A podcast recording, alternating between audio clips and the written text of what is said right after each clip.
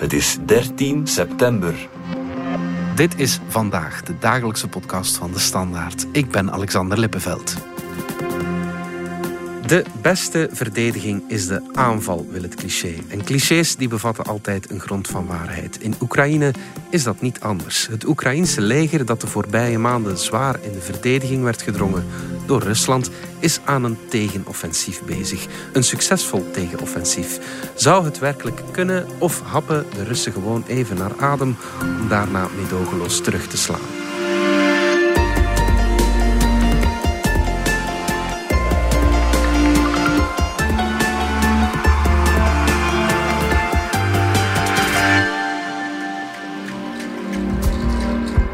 Jorn de Kok van onze buitenlandredactie. Ik blijf het uh, ja, ongelooflijk vinden eigenlijk, maar Oekraïne is wel degelijk de Russische troepen aan het terugdringen. Donderdagavond roemde president Zelensky zijn troepen. Загалом з 1 вересня звільнено більше тисячі квадратних кілометрів нашої території. Hij stelde vast dat Oekraïne duizend vierkante kilometer had bevrijd. Ondertussen is dat nog een heel pak meer geworden. Anthony Blinken, de Amerikaanse minister van Buitenlandse Zaken, spreekt van een belangrijk moment. We know this is a pivotal moment. Um, more than six months into Russia's war of aggression uh, against Ukraine, as your counteroffensive is now underway and proving effective. Toch straf, hè? Uh, dat is zeer straf, ja. We zitten intussen al aan, aan minstens 3000 vierkante kilometer.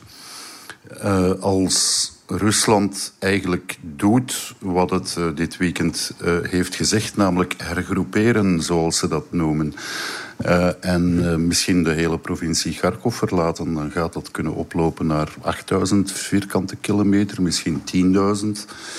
Okay. dus Oekraïne is geslaagd in een ja, een koe van je welste. Een, een soort Mission Impossible die toch uh, gelukt is, ja. Wel, vanuit het standpunt van de Oekraïners niet.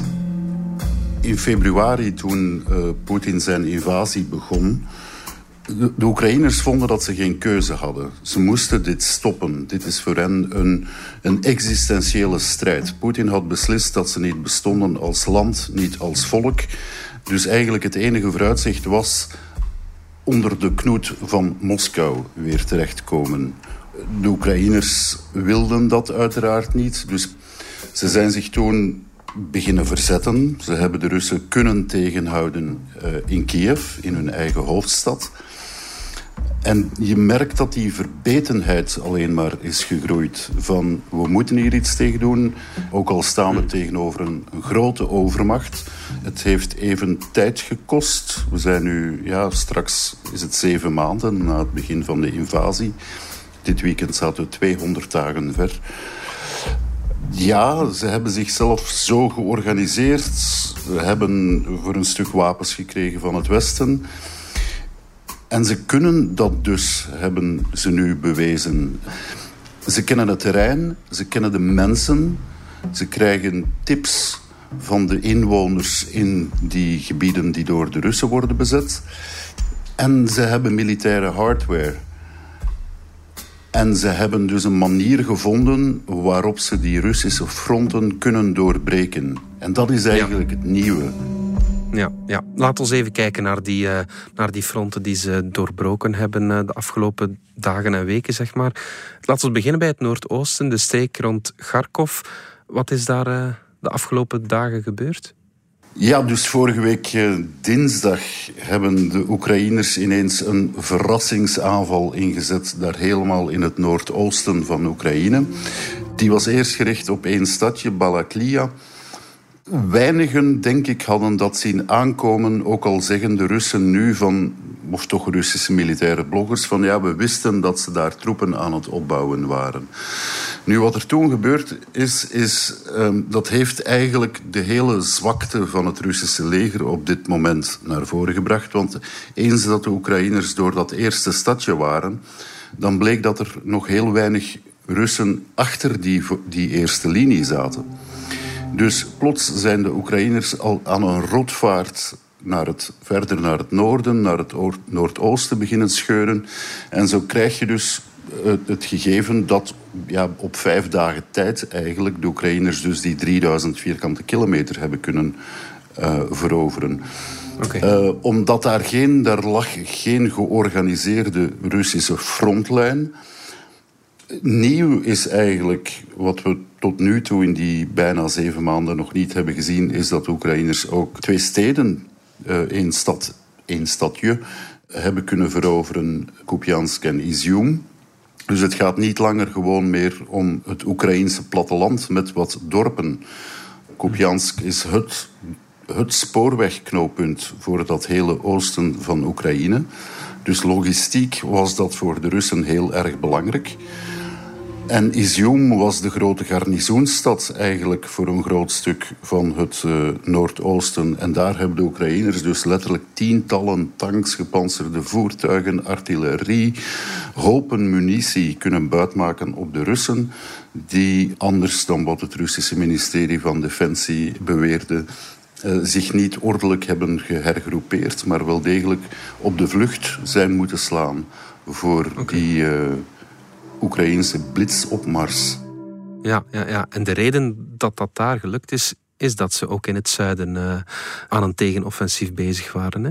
Ja, dus dat bewijst ook dat de Oekraïners in staat zijn op dit moment tot zeer complexe uh, militaire operaties. Ze hebben eigenlijk aan de complete uiteinden van uh, het front hebben ze zowel aan de ene kant het, het uiterste zuidwesten als dan nadien, dus in Kharkov in het noordoosten, hebben ze een groot offensief opgezet.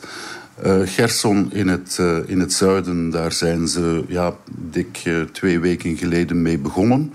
Dat is een offensief dat ze lang hebben aangekondigd. Met als gevolg dat de Russen daar hun beste troepen en zware versterking naartoe hebben gestuurd. Eigenlijk om een, een militair moeilijk houdbare positie toch in handen te houden. Want die hm. Russen zitten daar aan de verkeerde kant van de, van de zeer brede rivier, de Dnieper.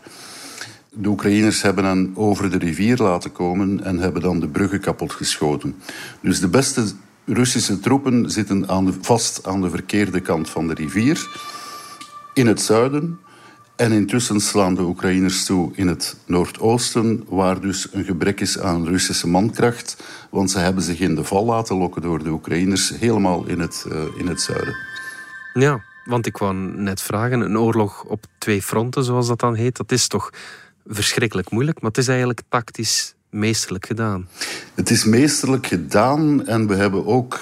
Er is geen enkele indicatie hè, dat de Oekraïners hier hun hand hebben overspeeld of dat ze iets doms hebben gedaan. Het lijkt allemaal zeer georganiseerd, zeer goed uitgedacht en, en de doelen afgestemd op de middelen. Uh, er is ook tot nu toe geen enkele Russische tegenaanval die plots nu dat... Dat hele gegeven in gevaar brengt of zo. De Oekraïners hebben de dingen echt wel onder controle, ja. Wat ook betekent dat ze kunnen dit nog eens doen. Ze hebben geen zware verliezen geleden. De Russen moeten eigenlijk op dit moment bang afwachten van toen de Oekraïners nog iets voor het modderseizoen aanbreekt over dik een maand. Dat, dat kan dan eventueel de, de dingen vertragen. En zijn de Russen nu niet gewaarschuwd? Om, en zijn ze niet alerter nu dat, dat ze zich niet opnieuw laten ringeloren? Ja, meer zelfs, ze zijn doodsbang. En je ziet gewoon aan die Russische militaire bloggers van elke keer als ze nog maar ergens op een plaats waar ze het niet verwachten een Oekraïnse soldaat zien opduiken, dan beginnen ze al direct te vrezen dat het volgende grote offensief is begonnen. Uh, het probleem is dat de Russen gewoon, uh, ook al zijn ze alert, uh, gewoon de militaire middelen op dit moment daar niet hebben om de Oekraïners echt te stoppen. Hoe je het ook draait of keert, Jorn, de Russen zijn natuurlijk nog met veel meer dan de, de Oekraïners. Hoe spelen ze dat toch klaar? Want het is toch indrukwekkend. Het is toch uh, niet gewoon geluk, denk ik dan. Soms beginnen we dat al te vergeten, hè, dat er maar 40 miljoen Oekraïners zijn en dat er 140 miljoen uh, Russen zijn. Dat het Russische leger zoveel groter is, zoveel meer stuks artillerie en tanks heeft. Uh, de Oekraïners zijn verbeten, zijn zo gemotiveerd als nooit tevoren. Ze hebben natuurlijk ook van Europa, van eh, de Verenigde Staten, wapens gekregen die ze ook zeer slim inzetten. Het bekendste voorbeeld zijn die, die HIMARS raketsystemen. Uh, dat is eigenlijk een truck uh, met een container uh, achter, achterop. En daar vliegen zes raketten uit. Maar elk van die zes raketjes heeft een GPS-systeem. Dus die zijn mega precies, tot op 80 kilometer ver. Um, daarmee hebben de Oekraïners die munitiedepots, uh, tientallen munitiedepots van de Russen onder vuur genomen. De bruggen over de Dnieper, waar de, de Russen nu, nu klem zitten. Ze krijgen inlichtingen, duidelijk. Uh, dus de Oekraïners krijgen steun van zeer veel landen. Uh, en ze gebruiken die steun ook, ook duidelijk uh, zeer efficiënt. We gaan er even uit voor reclame. Wil jij je passie omzetten in Lego-stenen? En wil je iets verwezenlijken? Met je eigen handen. Het plan uitvoeren, blad na blad, stap voor stap. Super gefocust. Je bent in het moment. En je ziet het voor je ogen groeien. Lego bouwplezier. Dat is toch het schoonste wat er is? Wil jij ook je passie omzetten in Lego-plezier? Zoek dan snel op Lego-sets voor volwassenen.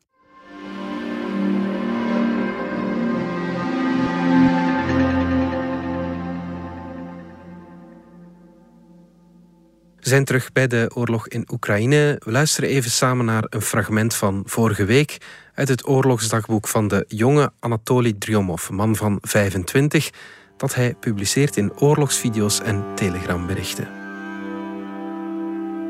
Sinds de ochtend schieten de Oekraïners rond Gerson met alles wat ze hebben en ze hebben veel nu.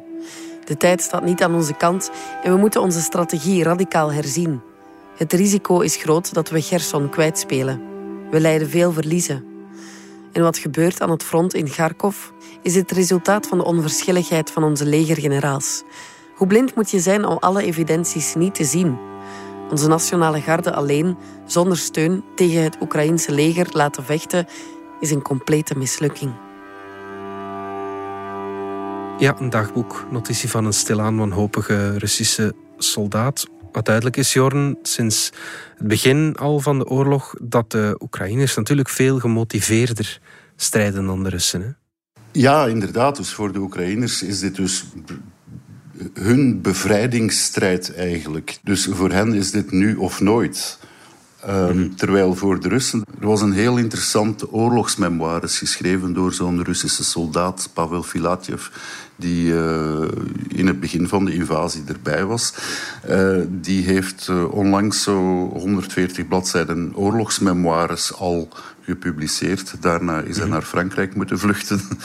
Ja. en daar zie je in van in het begin trekken die professionele soldaten, eigenlijk gewoon ja, soldaten met die, dus, die een contract hebben gekregen van zes maanden om te gaan vechten in, in Oekraïne. Bijna een interim job eigenlijk.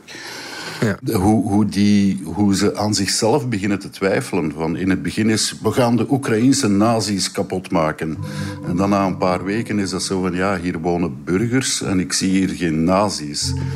En dan zie je dat besef opdoemen bij die Pavel Filatjev van wacht even, wie zijn hier eigenlijk de nazi's? Wij zijn hier dit land aan het binnenvallen. Die mensen willen ons niet. Wat zijn wij hier aan het doen? Dit gaat niet over de verdediging van Rusland. Want dan zouden waarschijnlijk Russen zeer gemotiveerd zijn. Zoals in de tijd van Napoleon, zoals in de tijd van, van Nazi-Duitsland. De historische voorbeelden, die zijn er. Maar de Russen vinden voor zichzelf gewoon geen reden waarom dat ze dit aan het doen zijn. En, en met dat probleem kampt dat Russische leger dus nog altijd. Ze moeten met contracten gooien van 3000, 4000 euro per maand, wat veel geld is voor grote stukken van, uh, van Rusland. Omdat er gewoon geen volk is dat gemotiveerd is om daar te gaan vechten. En natuurlijk, uh, als ze nu zo'n mokerslag krijgen zoals in de voorbije week van Oekraïne, ja, dat gaat de motivatie van de gemiddelde Russische jongeren om nu in het Russische leger te gaan dienen, gaat uh, die niet vergroten. Hè? Ook Russische blogs over de oorlog die zijn heel kritisch, heel eerlijk zelfs over wat er nu aan het gebeuren is. We luisteren even naar enkele stemmen. Dit is natuurlijk het gevolg van fouten door het opperbevel. Een snelle terugtrekking zal onvermijdelijk leiden tot zware verliezen door de zich terugtrekkende troepen in zaken materieel, munitie en, het meest gevoelige van al, mensen.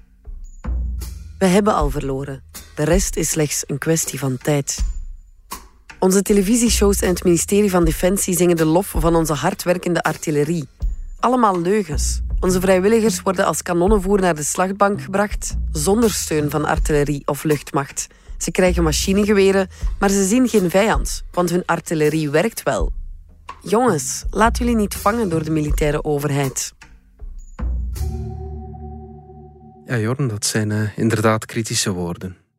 Je moet er een beetje mee oppassen. In de zin van, dus de blogs waarover dat, dat je spreekt, dat zijn ja, Russische militaire bloggers. Dat zijn het zij soldaten, het zij ex-soldaten. En die zijn inderdaad heel kritisch. Eigenlijk niet omdat er een oorlog bezig is, want uiteindelijk zijn dat beroepssoldaten of ex-beroepssoldaten, maar omdat die volgens hen door het ministerie van Defensie slecht wordt aangepakt. Zij willen meer troepen, meer wapens, zij willen deze oorlog winnen. En daarom hebben zij kritiek, nu ook op Poetin. Het probleem is dat die kritiek, dat soort kritiek, althans niet komt van vredesduiven, maar in tegendeel van nog grotere haviken dan Poetin. En is er ook kritiek van meer gematigde Russen? Ja en nee. Um, Poetin is in die 22 jaar dat hij aan de macht is enorm efficiënt geweest in het doodknijpen van dat soort stemmen. Herinner je mhm. de kritische journalisten die zijn vermoord, de, de oppositiepolitici die zijn vermoord, de mensen die in de gevangenis zijn gegooid. Maar toch zie je, ja, ze durven toch stilaan meer. Er waren twee gemeenteraden in Moskou die in de voorbije week openlijk in een brief zware kritiek hebben geuit aan Poetin en gevraagd hebben om op te stappen. Dat is zeer moedig van die mensen, want uh, waarschijnlijk gaan ze daar zware geldboetes aan overhouden of erger in de gevangenis worden gegooid. Maar die kritiek zie je dus toenemen. Maar je merkt toch wel... Ik was, ik was dit weekend ook naar de Russische talkshows aan het kijken. Daar kan je zo goed voelen van hoe het met de Poetin-gezinden is gestemd. Dat is die propaganda eigenlijk, die dat ze verpakken als fake debatten. Mhm. En dit weekend zag je ze echt je zag ze twijfelen van wat moeten we hier nu over zeggen. We kunnen het niet doodzwijgen dat het heel slecht gaat. Uh, maar hoe moeten we dat formuleren? En zondagavond plots waren er niet één gematigde kritische stem in zo een van die talkshows, maar drie. Die heel, voor ons heel zinnige dingen aan het zeggen waren. Wat voor mij een beetje erop wijst van ze moeten dat debat nu toelaten. Dus ze worstelen met dit hele gegeven en je ziet het gebouw in Moskou ja, kraken in al zijn voegen. Ja, ja. Ik hoor twee dingen, Jorn. Enerzijds angst bij dat Russische leger van Oekraïnse soldaten. Anderzijds kritiek. Dat lijken mij twee dingen die Poetin alleen maar uh, kwader en kwader zal maken. Leidt dit niet ergens ook tot een gevaarlijke situatie waarbij hij ja, bijvoorbeeld kernwapens uh, zal gaan gebruiken? Of dat toch al overwegen? Wel, ik ga beginnen met ja te zeggen op het eerste deel van je vraag. Mhm. Want laten we die kernwapens, eh, laten we daar een, een, niet al te grote evidentie van maken. Dat is nog een grote stap uh, die heel anders ligt en veel verder ligt. Uh, zit Poetin goed in zijn vel op dit moment? Nee. Hij heeft de meest catastrofale beslissing van zijn carrière gemaakt op 24 februari door die invasie te beginnen. Het loopt allemaal slecht. En ja, de vraag is of hij nu moet beginnen te vechten voor zijn overleven. Een catastrofale oorlog die Rusland economisch ook in een situatie heeft gebracht die catastrofaal is. Er zijn sancties, die hele Russische economie is in elkaar aan het storten. En uh, wat ze hebben aan grote inkomsten, hun gas en olie, daar zijn wij van aan het afstappen. Dat gaat allemaal niet zomaar van een leien dakje. Maar als je denkt aan de impact die dat iets heeft allemaal in Rusland, er is geen ontkennen meer aan voor de Russen dat er een catastrofe is gebeurd. En dat die nog altijd aan het gebeuren is. En de enige fundamentele oplossing is dat het Russische leger uit Oekraïne terugtrekken, toegeven dat je fout zat.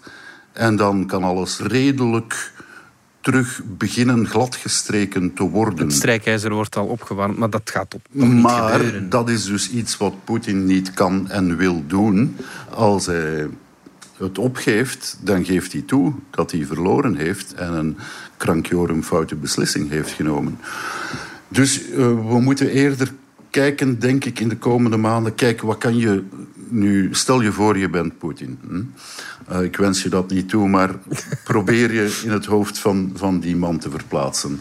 Je hebt net een gigantisch pak slaag gekregen in één week tijd van mensen waarvan je vond dat die niet bestonden. Dat was quantité negligible, ja, in een land dat niet bestond.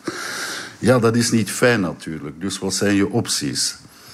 De eerste optie is tijd winnen. Die winter komt eraan. Misschien als ik gewoon probeer nog wat te blijven zwemmen, dan gaan er oplossingen in zicht komen. Um, je kan proberen te escaleren. Je kan je Russische leger daar nu uh, opdracht geven van doe iets, organiseer een massale aanval. Het kan me niet schelen hoe het afloopt. Misschien kan het wel eens goed aflopen. En kan ik toch nog als een soort van overwinnaar hieruit komen. Hij kan de algemene mobilisatie uitroepen in, in uh, Rusland. Dat wil zeggen dat, laten we zeggen, alle jongeren van 18 tot 27 dat die onder de wapens worden geroepen, of tot 35 of tot 40. En je stuurt honderdduizenden Russen naar Oekraïne. De vraag is daar, ze zijn niet getraind. En dat is al een groot probleem voor het Russisch leger. En waarmee gaan die schieten? Ja. Je kan wat ze blijkbaar nu de komende dagen precies wat van plan zijn, Oekraïne zoveel mogelijk proberen te terroriseren. Ze hebben zondagavond meteen een elektriciteitscentrale en een, een waterzuiveringsstation beschoten met raketten. Dus laten we die Oekraïnse burgerbevolking laten lijden. Nu, dat is misschien goed voor uh, het hart van Poetin, maar de Oekraïners gaan daarvoor niet opzij gaan gaan. Integendeel. ja, absoluut. Ja. Dat maakt de Oekraïners alleen maar nog meer verbeten. Uh, Zelensky heeft zondagavond een heel krachtige videoboodschap uitgestuurd waarin hij dat letterlijk zegt. Hè, van Russen, hebben jullie het nu nog niet begrepen? Als wij moeten kiezen tussen we hebben geen elektriciteit of we hebben jullie niet, dan kiezen we jullie niet. Dus uh, dan komen we aan de kernwapens. Soms uh, vind ik, zijn we daar een beetje, praten we daar een beetje te gretig over. Het is alsof dat we Poetin eraan willen herinneren van Vladimir, vergeet niet dat je nog kernwapens hebt. Dat zou een gamechanger zijn, zonder dat Rusland daar iets uh, bij wint. Integendeel, het zou heel veel kunnen verliezen. Je kan een klein lief tactisch nucleair wapentje op Oekraïne laten vallen. Maar zowel voor ons, Europa, als voor Amerika is dat een escalatie die van zo'n duizelingwekkend niveau is dat wij ons er dan niet meer buiten kunnen houden. Dan gaat het niet meer over wapens sturen naar Oekraïne, waarmee de Oekraïners kunnen vechten. Maar bijvoorbeeld de Amerikanen hebben al duidelijk aan de Russen laten verstaan van dan zullen wij moeten ingrijpen. Ja, en dan zit je in zo'n duizelingwekkend scenario. Uh, en uiteindelijk kan je dan een fantasyfilm maken over het einde van de wereld. Uh, het punt is van als Poetin dit doet, dan pleegt hij eigenlijk zelfmoord. De vraag is alleen hoeveel mensen hij met zich gaat meenemen. En um, een Amerikaanse generaal, Ben Hodges, heeft gisteren nog geschreven van... Ja, en wij denken niet dat Poetin zelfmoord wil plegen of zijn entourage zijn entourage daar kan ook altijd iets gebeuren. Hè. Ik bedoel, uh, misschien komt het moment waarop Poetin plots ook uit een hoog raam valt of van de trap valt. Ja. Uh, dat zullen we moeten zien. Dat kan, hè. Dingen kunnen snel veranderen. Als je ziet wat Oekraïne in één week nu heeft bereikt, uh, dat, is, dat is veel. Rusland heeft een, een mokerslag gekregen en je ziet dat het hen niet goed doet. Um, dus je kan maar hopen dat ook Poetin beseft van eigenlijk is onderhandelen nu misschien wel de beste oplossing. Ja, laat ons hopen uh, dat hij tot dat besef komt. Jorn de Kok, dankjewel.